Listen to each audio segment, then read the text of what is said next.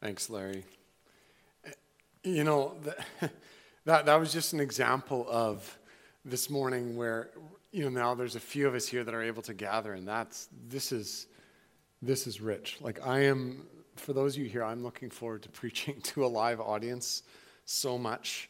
Um, but, you know, even coming together and, and then having to maintain our distance, which just feels completely anti to what the gospel calls us to as the body of Christ, right? Like, I get it. I, I want Larry to lay his hand on me. I want to be able to greet someone with, you know, physically in the Lord. And, and so we recognize that we're in this season and we recognize why we are, but we also realize that it's not the way it's meant to be. But I, I am glad. I am very grateful uh, this morning that we can do this live, that we have the ability to do this live, that those of you that are watching are able to, to be with us, and, and that here um, we're going to join in together. So, oh, it's good. Uh, you know, February 2000 um, was a momentous month for me. It, it saw me for the first time be able to travel abroad. I went with a team to India as part of a, a mission uh, that was part of a one year discipleship school that, uh, that I was in with our church. And that month in India was stretching, challenging, exhausting, frustrating. So many situations like that that were unexpected and, and like many, many, many situations. And I found as we were in India for the month that our comfort was of little concern to our team leaders and of little concern to the Lord, actually. It, that, he was not, it was not about our comfort at all. And we came to the end of ourselves on that trip. Well, okay, sorry. I thought that I came to the end of myself. I didn't come to the end of myself. I've realized since then I wasn't even close to the end of myself, but I thought I was. But, but I came away, the, reason I, I mentioned that trip is I came away from that trip uh, a month in India having met God and experienced God in, in profound, real ways. I, I came away from that trip, and, and I knew this intellectually, but like on another level, I came away knowing that the God of the Bible is true, He's real, and Jesus is alive. And Jesus is working and acting in the lives of people. That for me was just unbelievably clear coming away from what we experienced on that trip. We saw people healed miraculously. We saw people saved miraculously. We saw people set free. We saw people manifest demonic possession. We saw them set free. Uh, we saw the whole gamut there on that month. And, and yes, I, I still, I needed to grow. I really, there was a lot of growth in me still needed there was a lot of work of sanctification that was needed. God needed to change a lot in me still coming away from there. But faith for God to do the impossible was birthed in me on that trip. Like I came away going, I know that God can do the impossible. When we were in a situation and in a reality where what are we going to do? And God moves, you go, that was God. And so I want to talk this morning about faith that believes God for the impossible. Because what I experienced there in India, like I was a 20 year old kid, like just a kid who knew so little on so many levels. But so I, there, what, what I experienced there in India wasn't some graduate level Christianity. It wasn't for like, if you're at this level with Jesus, it wasn't that. It, it, and it wasn't unique to me. It wasn't unique to me. It wasn't unique to our team. This, it was, and it, this is normal biblical Christianity that can be experienced by every single person who is following Christ. I believe that. And I believe that because the Bible tells me that that's true. And so I want to ask you this morning do you need faith birthed, increased, or stirred in your life? To believe and to hunger for God to move like we see all throughout Scripture. Do you need that for yourself? Because last week we, um, we had the discussion as elders on patterns of renewal in our lives. We talked about holy discontent. We talked about preparation in our lives. How do we How do we, when we come to this place of holy discontent, when God moves us there, where we're looking around and we're just seeing that things are not the way they're meant to be, God wants to move. How do we prepare for that? And then how do we contend for that? And we talked about some of those stages. And I'm, I'm spending a lot of time, uh, not just this last week, certainly again this last week, but, but for quite a while now, I'm, I'm spending time praying and hearing, wanting to hear the Lord on this. Like, God, what are you wanting to say to us about birthing a holy discontent, about preparing us for what you want to do, and then calling us to contend? And, and there's more phases to that, obviously. But I've been asking the Lord, and I know I've, I've said this, but I've been asking the Lord during this time of COVID, kind of since we've gone into this new phase of life God, what do you want to do in me during this time? Like, specifically, what do you want to do in me? Because there's a season that you've brought us into, and I don't want to waste this time. That's the one thing that I keep, the Lord keeps reminding me. I don't want this time to be wasted because I believe that God works specifically through crisis and upheaval. He works through those things. He allows those things to happen in our world, and he's, and he's doing it because he wants to work through it. He wants to work through his church. And the question that I'm asking myself is Is this pushing me to Jesus? Is what's going on right now, is it pushing me to go deeper in Jesus? And I'm praying for God's presence and his power to fall. I want his presence and his power to fall in me and on me and on his church. I want God to move. And so, God's using this time to stir hunger inside of me. And I hope that he's doing that in you, that, you're, that God is stirring things in you in the midst of recognizing that we are in the midst of very difficult circumstances. It's actually in those circumstances where things are not as they are, where we are stressed, we're challenged, we don't like the way things are, and God's saying, Is that going to push me deeper? Is that going to push you deeper into me?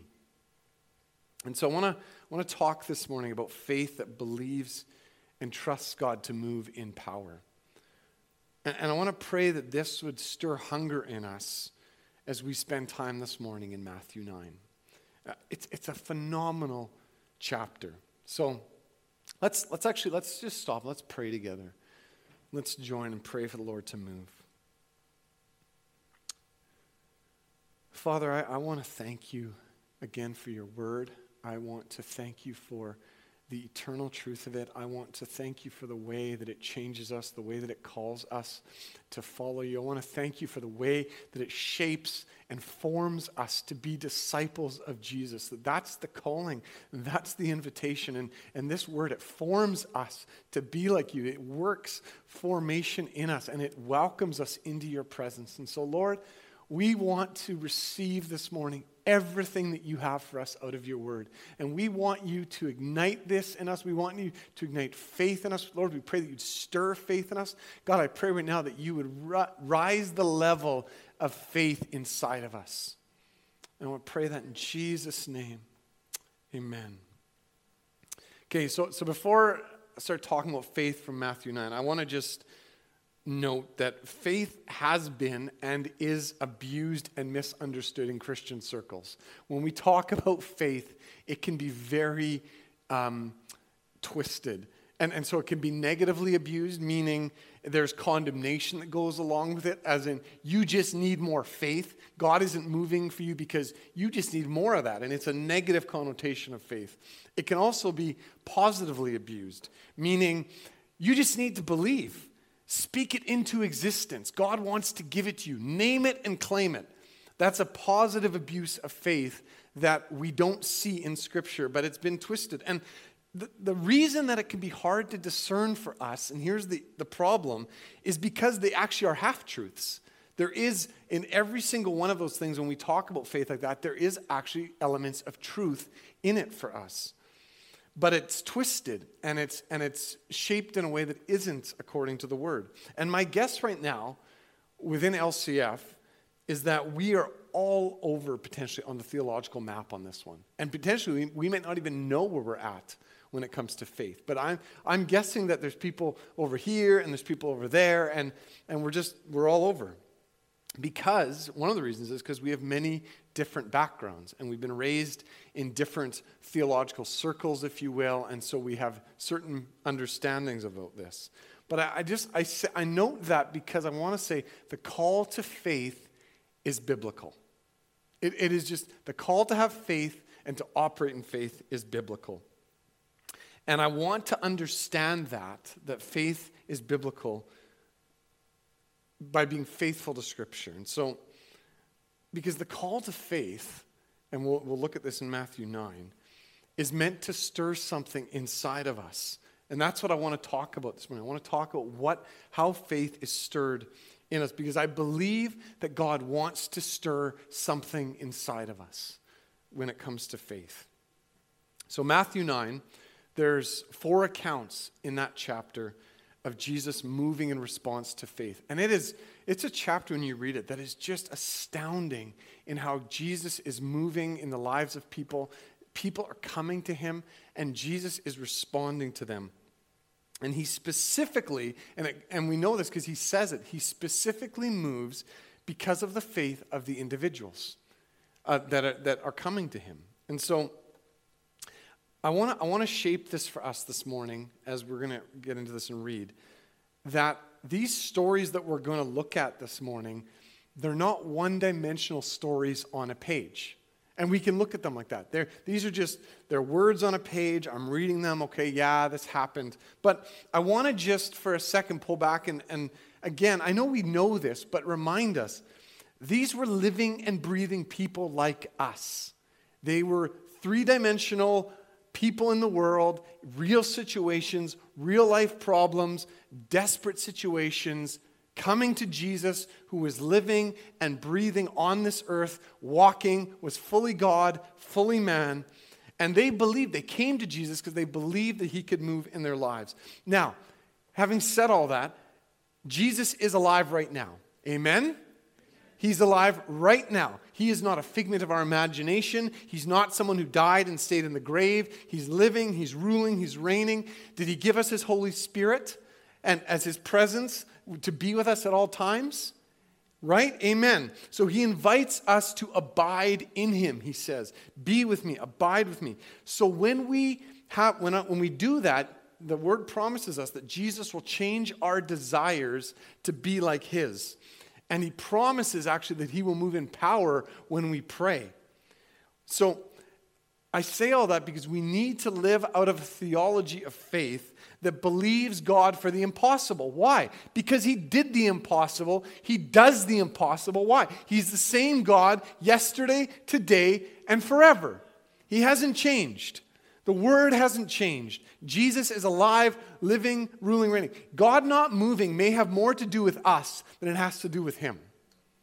So that's the theology of faith that I'm living out of. Jesus wants to move, and he wants us to come to him. So here's what I want to do today.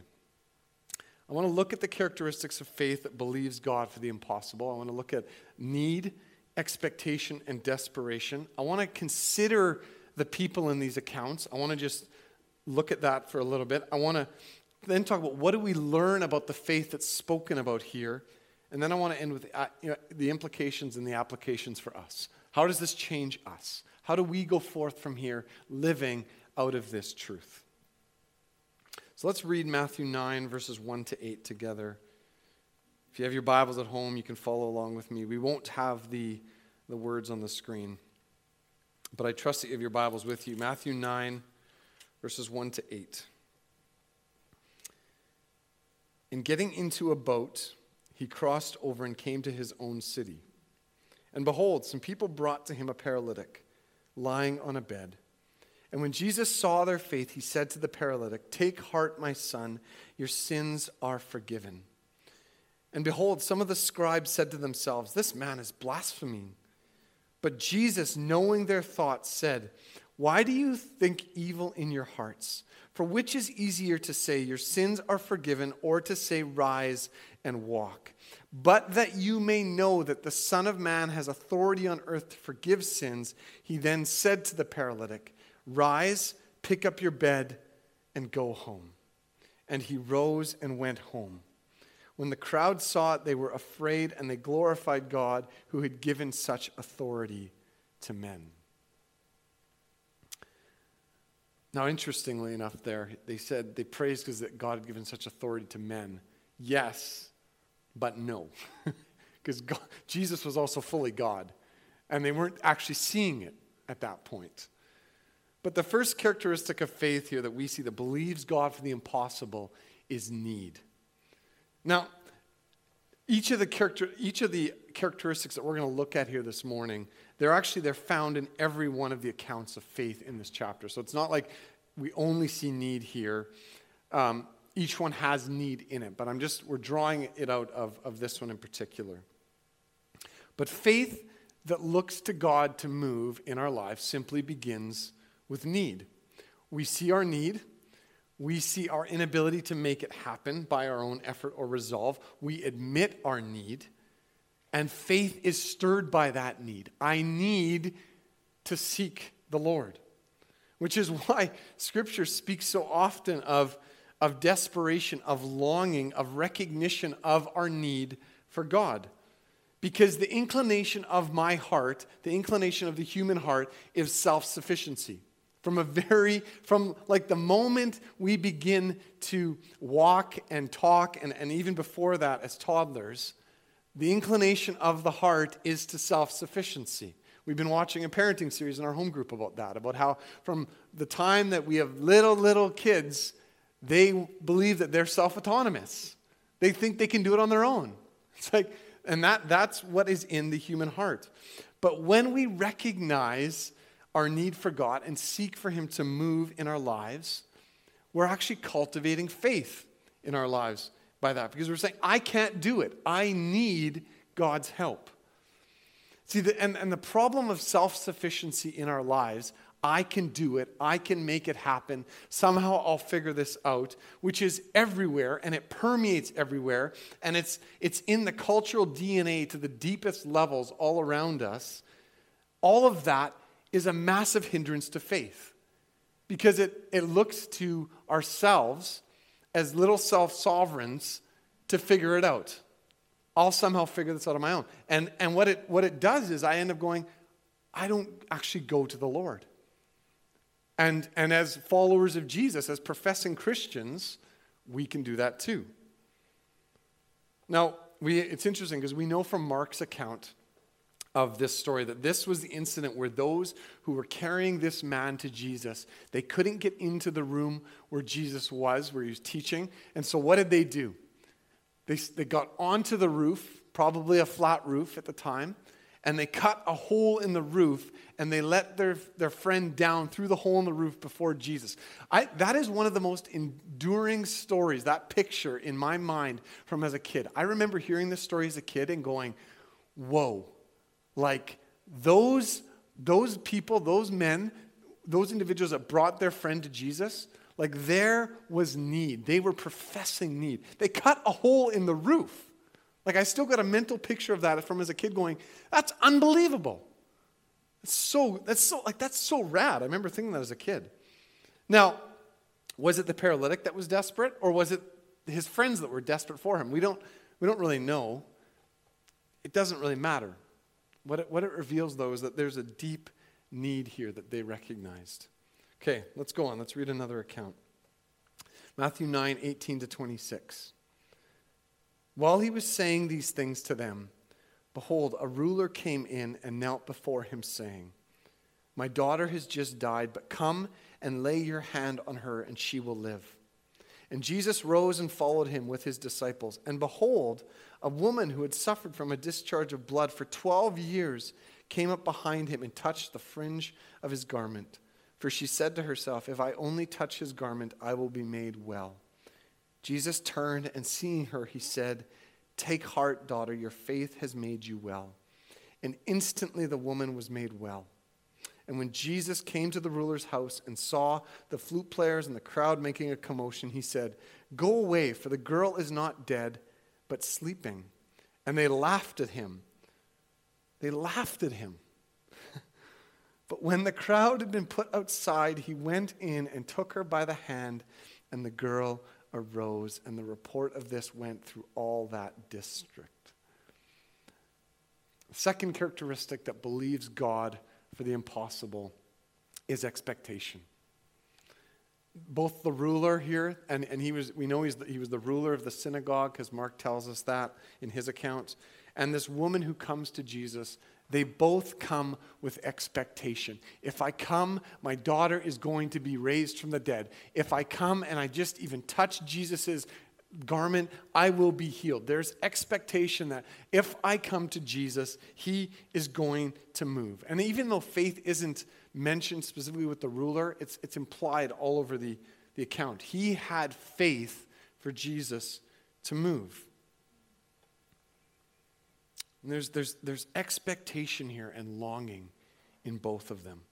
And it, what it is, is it's faith that believes that there's no limit to what Jesus can do, there's no limit to what he can accomplish, there's nothing that's beyond his power. It's faith. This is that kind of faith that brings us into contact with Jesus. Faith that believes he can do anything. I just need to see Jesus. I just need to encounter Jesus. I just need to meet with Jesus in my life. When I meet with Jesus, there's expectation he's going to move. See, faith in Jesus, folks, it's not ultimately an intellectual issue. This is not about an intellectual thing of, oh yeah, I believe that. This is a cognitive issue, meaning it's an experiential issue. It's about experiencing Jesus and believing that he works. This is why hunger and for and the pursuit of God in our lives, the, the actual pursuit of God, the experiencing him is intricately connected to spiritual growth and formation. Why? When we meet Jesus, when we meet him, when we encounter Jesus, not intellectually, when we encounter Jesus, we are changed. It changes us. That, that's what forms us. What forms you into being like Jesus? It's being with him, it's knowing him, it's not intellectual. And, and when I look back my early walk with Jesus, so around the time that I was in India, a little bit before that, my, that early time of my life, when I look back, was marked by significant encounters with God's presence and power. And I, and I still encounter that. But as a, as a young Christian, experiencing God's presence and power was foundational for forming me to be like Jesus. I needed that. And it was marked by pursuit and desire. I wanted to go after the things of God. I wanted to experience Jesus. So there was pursuit and there was desire in my life. The ruler and the woman here, they sought Jesus out. They came to him. Why? Because they had expectation. They had expectation. If I come to Jesus, he's going to do something. It's very simple. Faith. I want Jesus to do something. Go to him. Seek him out. Build expectation in your life for God to move. Let's read verse 27. And as Jesus passed on from there, two blind men followed him, crying aloud, Have mercy on us, son of David. When he entered the house, the blind men came to him, and Jesus said to them, do you believe that I am able to do this? And they said to him, Yes, Lord. Then he touched their eyes, saying, According to your faith, be it done to you. And their eyes were opened, and Jesus sternly warned them, See that no one knows about it. But they went away and spread his fame through all that district. So, the third characteristic of faith that believes God for the impossible is desperation.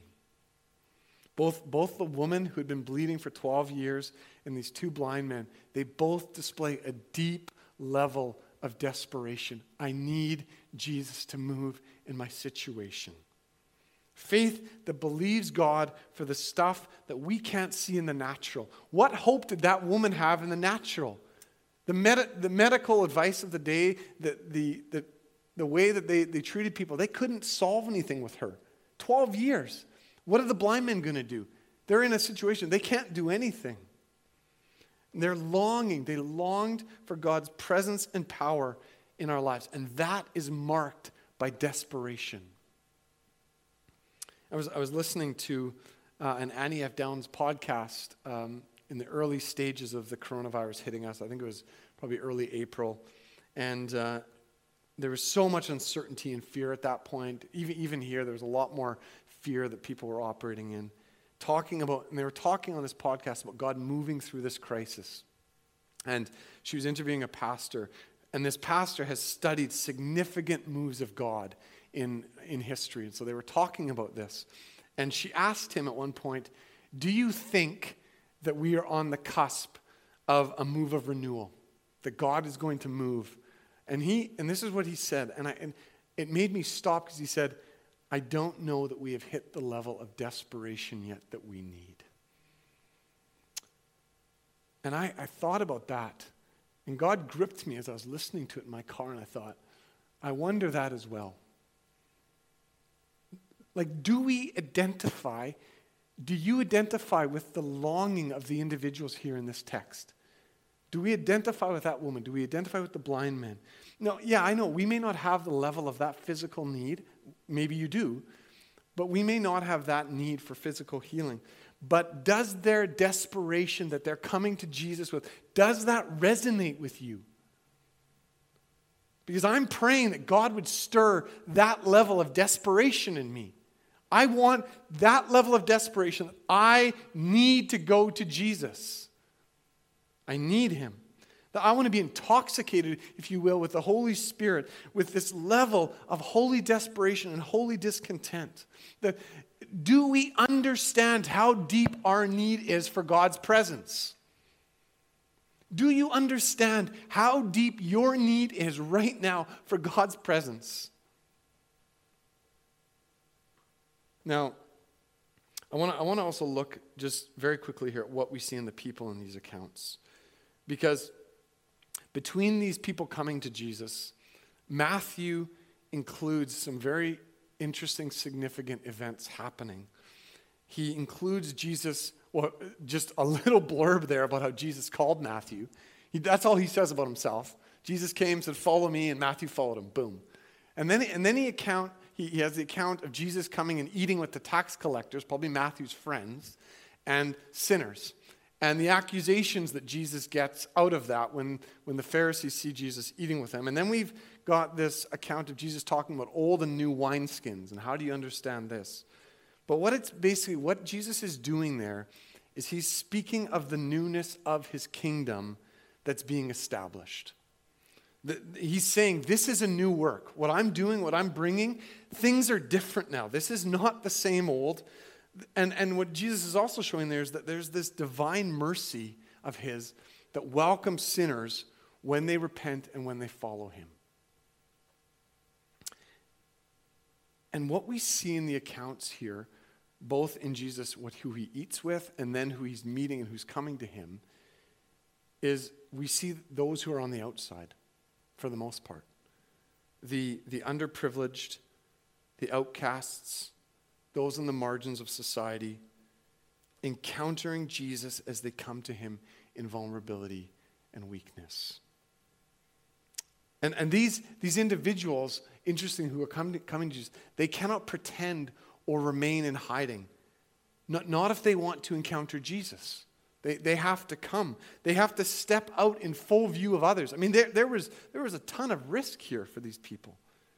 They step out in, in, in front of everyone and they show their need, they show their, their expectation, and they show their desperation because they're compelled, they need to meet Jesus. And what, what do we learn of the faith that's revealed here?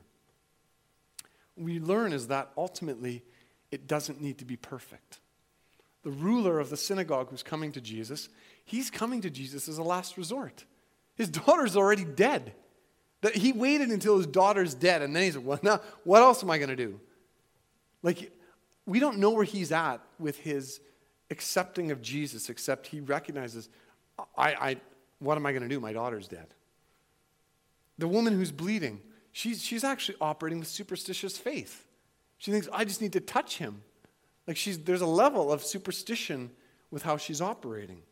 The blind men who come chasing after Jesus, what do they call him? They say, Jesus, son of David. That was a term that Jesus did not apply to himself because son of David was a nationalistic term.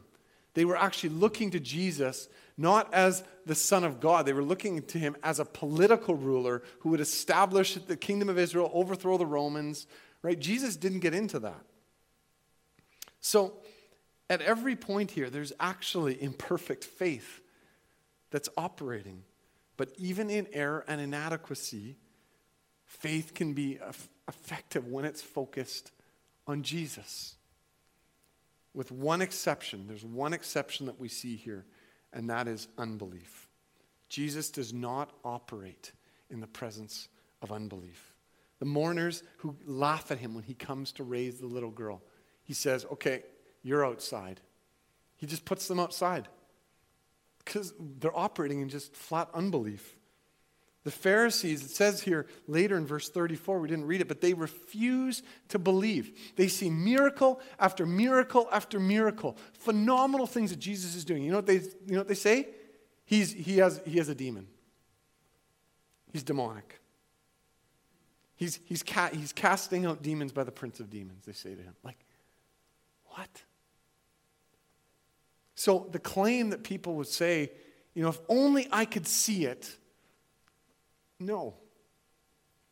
That's actually not necessarily true. There was lots of people that saw what Jesus did. The point is that the human heart, our hearts, are capable of profound resistance and deep self deception. Dallas Willard, he, he wrote this in Renovation of the Heart. I actually just came across this just in, as I was just sort of doing some final um, prep on this morning, and I, I just thought, wow, he, he wrote this. Perhaps the hardest things for sincere Christians to come to grips with is the level of unbelief in their own life the uninformed skepticism about Jesus that permeates all dimensions of their being and undermines what efforts they do make toward Christ likeness. The idea that you can trust Christ and not intend to obey him is an illusion generated by the prevalence of an unbelieving Christian culture. In fact, you can no more trust Jesus and not intend to obey him than you could trust your doctor and not intend to follow their advice. If you don't intend to follow their advice, you simply don't trust them.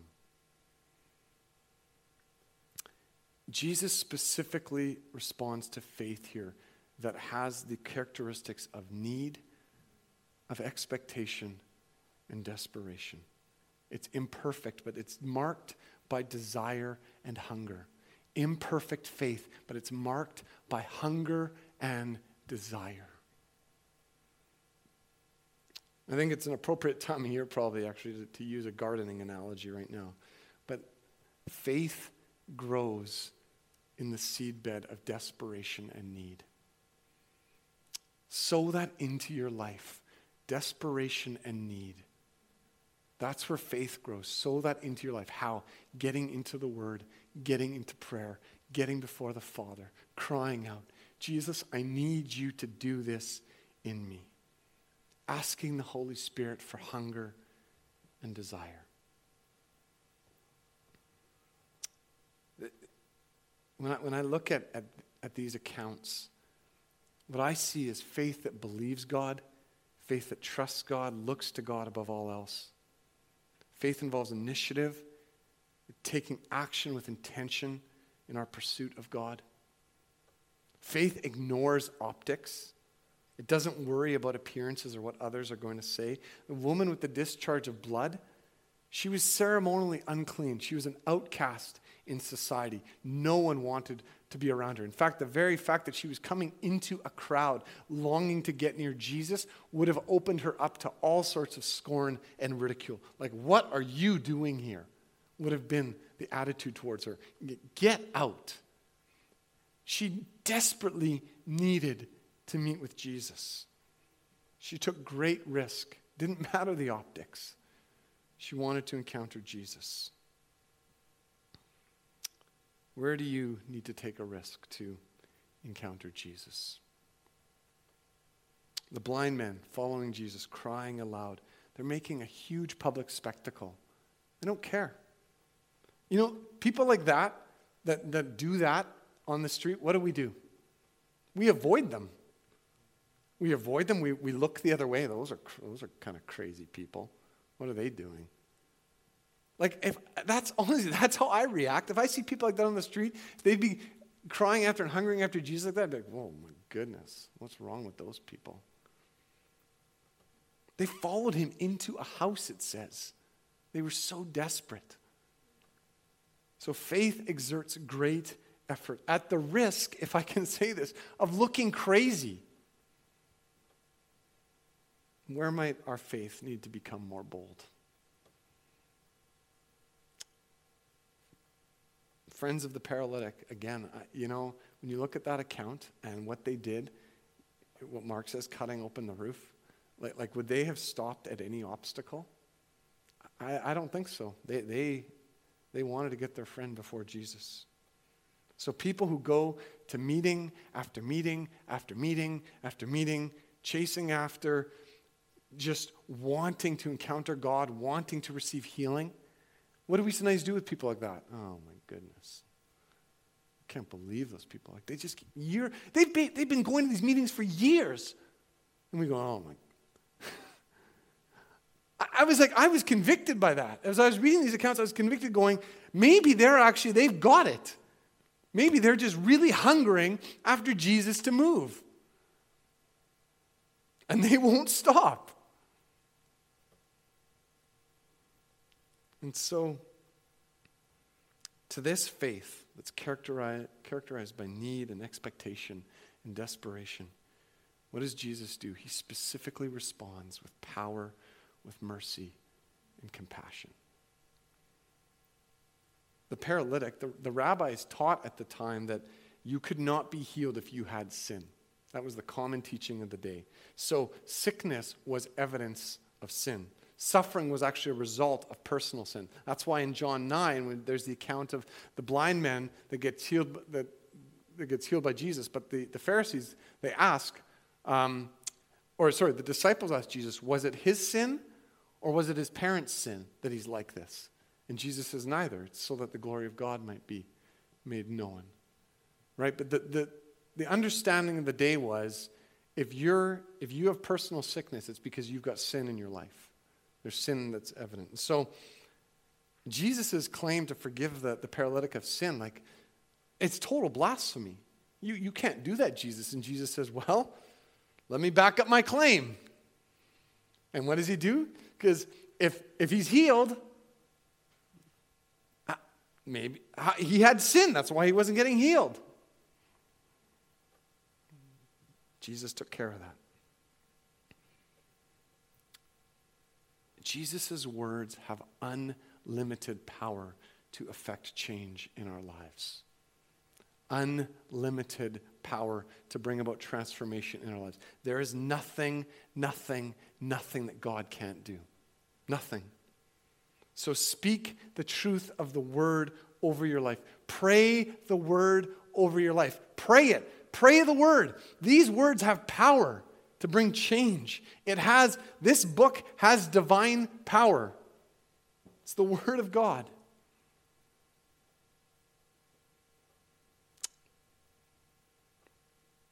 When we come to Jesus in faith, with need, with expectation and desperation, he responds in mercy and compassion. He says that even in verse 36. These people are like sheep without a shepherd. And he had compassion on them, it says.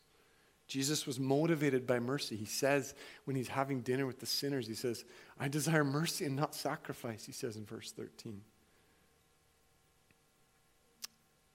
Jesus was motivated by these things, and he still is. He's working all things, all things, whatever's going on right now the tough things, the hard things, all things for our good and for the Father's glory. Do you believe that?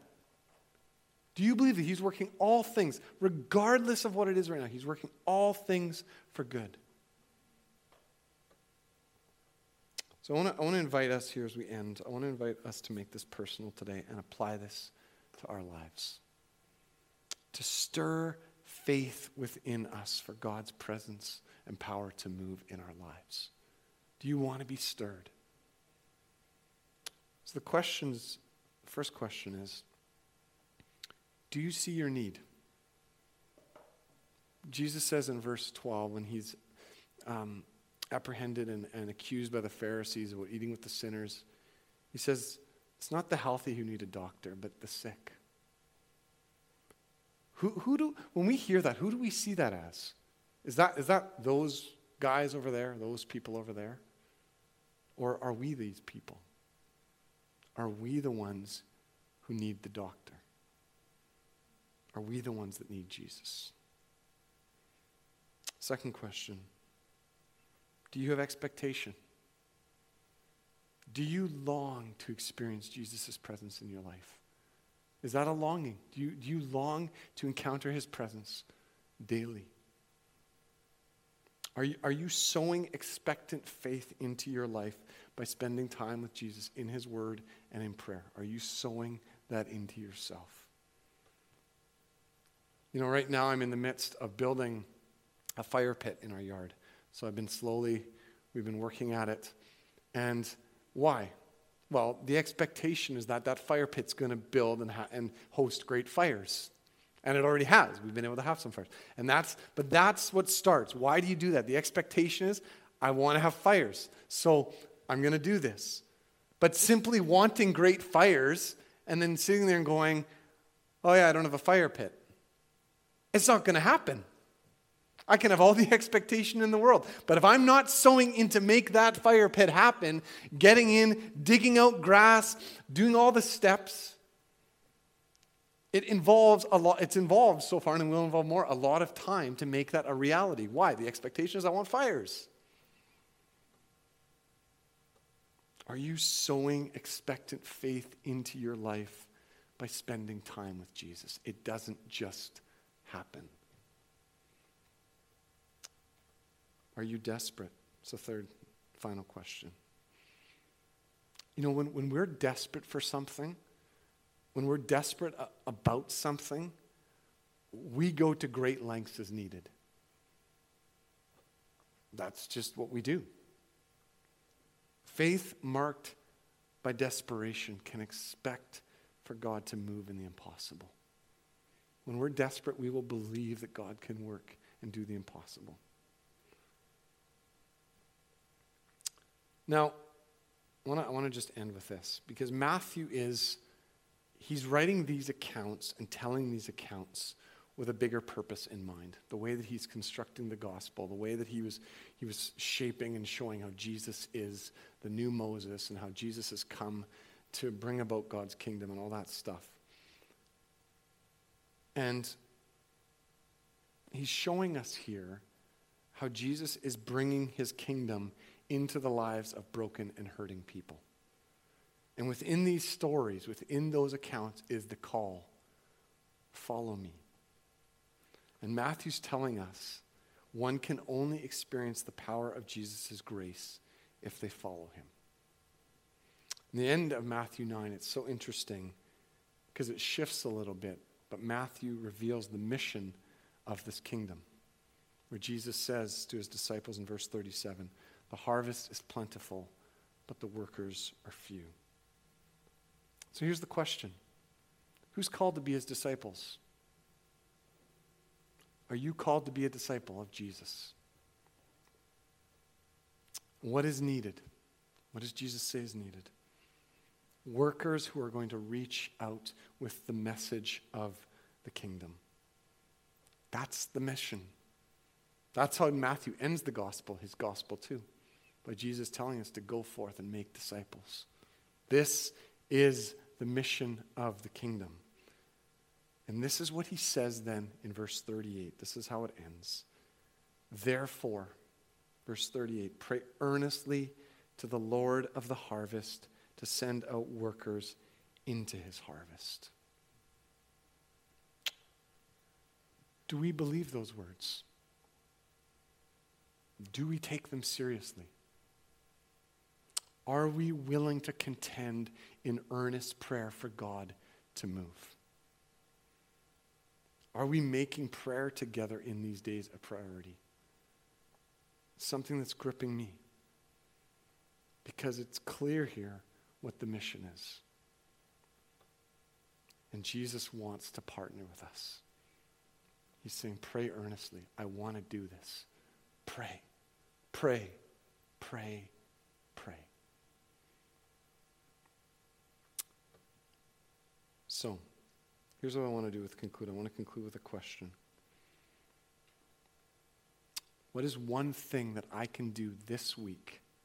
One thing to partner with God to foster need, expectation, or desperation for Him in my life.